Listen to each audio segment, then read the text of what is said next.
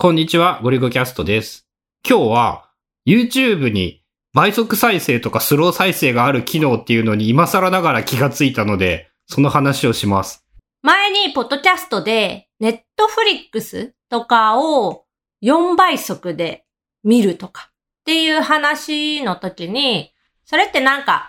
iPad では見れないの？みたいな感じで聞いてたら、できないみたいなことを言われたような気がしてたんだけど、最近 YouTube で iPad とか iPhone の YouTube アプリで設定を開くと、速度っていうオプションがあって、速度が選べるようになってた。0.25倍単位で、一番遅いのが0.25で最速が2倍まで再生の速度が変えれるようになってたね。で、春菜さ、なんかめっちゃはかどるようになったんでしょ？普段 YouTube で iPad 系の動画とかをよく見てるんだけど、まあ、大体知っている内容がほとんどで、一部なんか自分が知らないこととかがあったりするから、見るんだけど、動画ってやっぱ飛ばせないから、全部頭から後ろまで見ないといけなくって、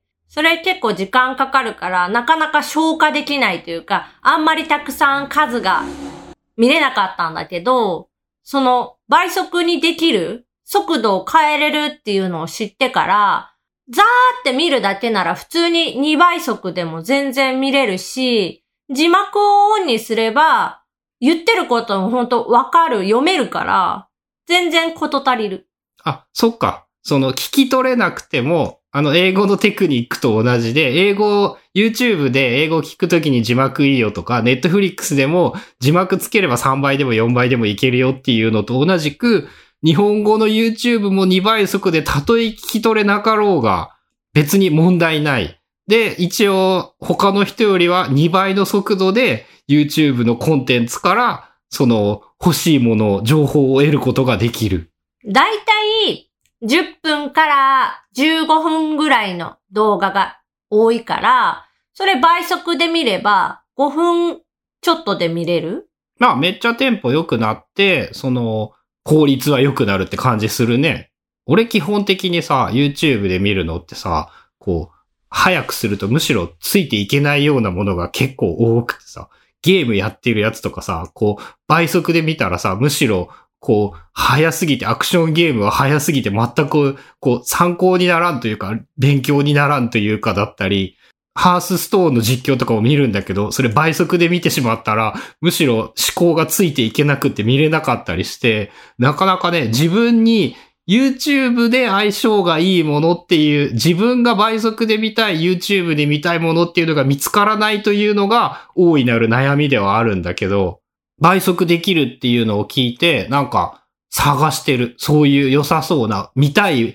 倍速にしたら大変はかどりそうな動画はどういうものがあるだろうっていうのを今探してる。よく見てるのは、日本語のコンテンツで iPad を活用系というか iPad を使ったなんたらみたいなそういう動画と、海外のコンテンツでも非言語のやつ Procreate で絵描いてるとかなんかそういう感じのやつだよね。例えば。GoodNotes 5でノートずっと延々書き続けている動画とかは、その倍速で見る。で、英語で喋ってて、それを翻訳した字幕をつけたい場合っていうのは、パソコンでしかまだ多分できないから、パソコンで翻訳をつけて、まあ、2倍はちょっと早すぎるから、1.5ぐらいで見てる。いいなぁ俺もなんか、なんか俺用にいいやつってないかなこういうの見たらいいんじゃないみたいな。iPad 系も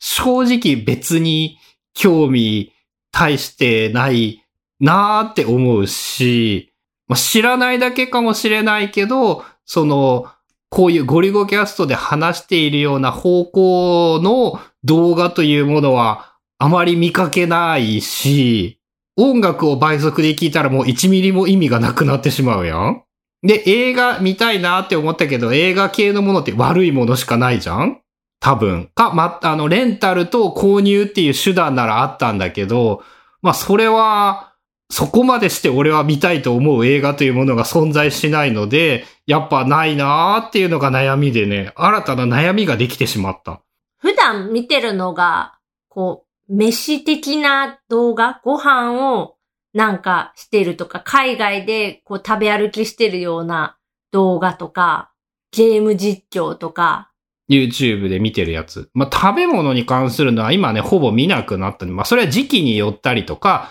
なんかタイミングとか、その、その時の趣味趣向はあるかもしれないけど、そうだね。なんかやっぱなかなか見るものがない。まあ、YouTube やってるから、同じく研究用に、こういろいろ見てみるのは重要だなとは思っているんだけど、あ、でもそういう意味で言ったら、自分が作ってる動画の参考にしたいなっていう動画は、一通りやっぱ見るんだけど、その、1倍速で見てたら、それも時間がかかるし、結構な本数見るから、どういう展開というか、ああ、流れをざっと知ったりとか、その、どういう見せ方をしているのかっていうのの確認だけで言ったら、多分1.5倍とか2倍で見ても問題ない。そうだね。まあ、あとざっと見慣れておいて、なんとなく知っておくとかっていう意味では、そういうのはあるかもだね。まあ、こういう感じでやっていこうみたいなのは、作るときにその場で何個か見たりして、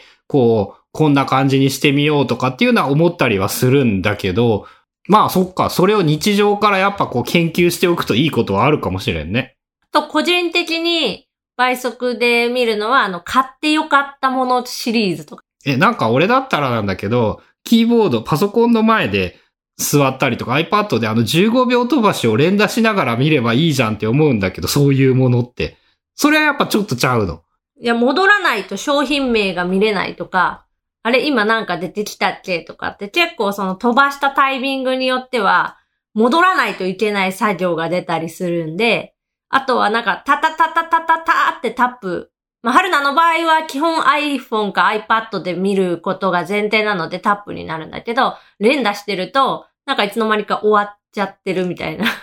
まあ、ある、ある。あるとは思う。でも、倍速ならちゃんとその、一応音としてこう入ってくるから、気になるところで止めて、まあ、速度を戻すこともできるし、ピッてこう止めれるのがいい。まあ、そうか。それはあるかもだね。俺逆に言うとっていうか、それに関して言うと、やっぱ、春菜によく言われたのが、その、だから、飛ばすときに何かわかんないから、こう、テロップ重要だぞっていう感じで、もう、飛ばしてもらう前提で YouTube の動画に、こう、右上に常に今何の話をしているのかって出しておくっていうのは、なんか、結構重要なテクニックだなと思って、この前作ったやつでもやってみた。他の人がどういう見方をしてるかわからないけど、少なくとも自分自身がこう見るときは、倍速再生できるの知らないときはずっとその10秒送りで飛ばしてたし、テロップがないと何の話をしている箇所かっていうのが分かりにくいから、つけてほしいなって思うから自分もつけるみたいな。さらに言えばさ、こう、期待、すごい気に入ってくれた人とかさ、あと春菜のその iPad の教える系のものだったりしたらさ、テロップがあれば、こう、そこまで戻ってもう一回見てくれるとか十分あり得るよね。そういう意味でこう、見てくれる時間が伸びる。そうだね。例えば、春菜の場合でも、こう iPad 系のなんか動画で、自分の知らない機能とか使い方があった時は、ザーって見終わった後に、その場所まで一回戻って、そこを1倍速に戻してみたりしてるかな？まあ、親切な人はさ、あの下に動画の概要欄に何分からどういう話をしてみま、していますみたいなのは書いてくれたりするけど、でも結局、あれってまあ見出しでしかないかうんら、わかりづらかったりするんだよね、意外と。その見出しの中で何を喋ってるかっていうのは見ないとわからなくって、でもそれ1倍速で見てたら15分とか20分全部丸々かかっちゃって、10秒飛ばしでやるとその飛ばしている間になんかあなんかったりし飛ばしているってぽいって。